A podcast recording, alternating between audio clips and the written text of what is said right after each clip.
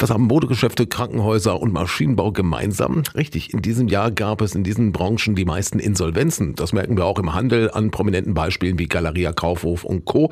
Aber was bedeutet die Pleite der Läden für Verbraucher? Kann man die Waren auch bei insolventen Händlern weiterhin einfach so umtauschen oder zurückgeben, wenn sie zum Beispiel Mängel aufweisen? Das kommt darauf an, ob das Produkt online oder im Geschäft gekauft wurde, sagt Markus Hacke von der Verbraucherzentrale Niedersachsen. Beim Online-Kauf hat man grundsätzlich ein Widerrufsrecht. Das hat man üblicherweise 14 Tage lang. Beim stationären Handel, also wenn man etwas direkt vor Ort im Shop kauft, dann hat man dieses Widerrufsrecht in der Regel nicht.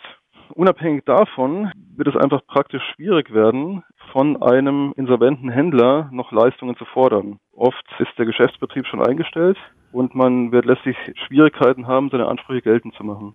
Man sollte sich also gut überlegen, ob man seinen Kauf widerruft oder das Produkt dann doch lieber weiterverkauft und auch mit Gewährleistungsrechten, sei es gegenüber insolventen Händlern, eher schwierig, selbst wenn das gekaufte Produkt beschädigt oder kaputt ist. An sich hat man auch gegenüber einem insolventen Verkäufer Gewährleistungsrechte, wenn ein Produkt Mängel aufweist. Aber hier muss man wieder praktisch denken. Wenn ein Unternehmen nicht mehr funktioniert, dann wird es äh, schwierig sein, Ansprüche tatsächlich geltend zu machen. Also man müsste sich dann an den Insolvenzverwalter melden und Ansprüche zur Insolvenztabelle anmelden.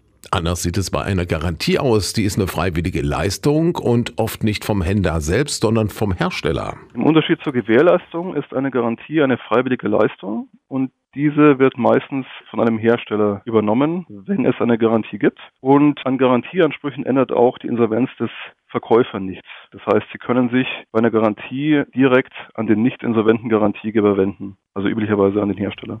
Und nach der Insolvenz eines Händlers beim Räumungsverkauf nochmal richtig zuschlagen, das sei nur eine gute Idee, wenn man sich sicher ist, dass man die Ware auch behalten will. Man muss gut aufpassen. Es wird schwierig, von einem insolventen Händler noch irgendetwas zu fordern. Ja, also wenn nicht mehr geliefert werden kann, dann wird man nur schwer Ansprüche durchsetzen können.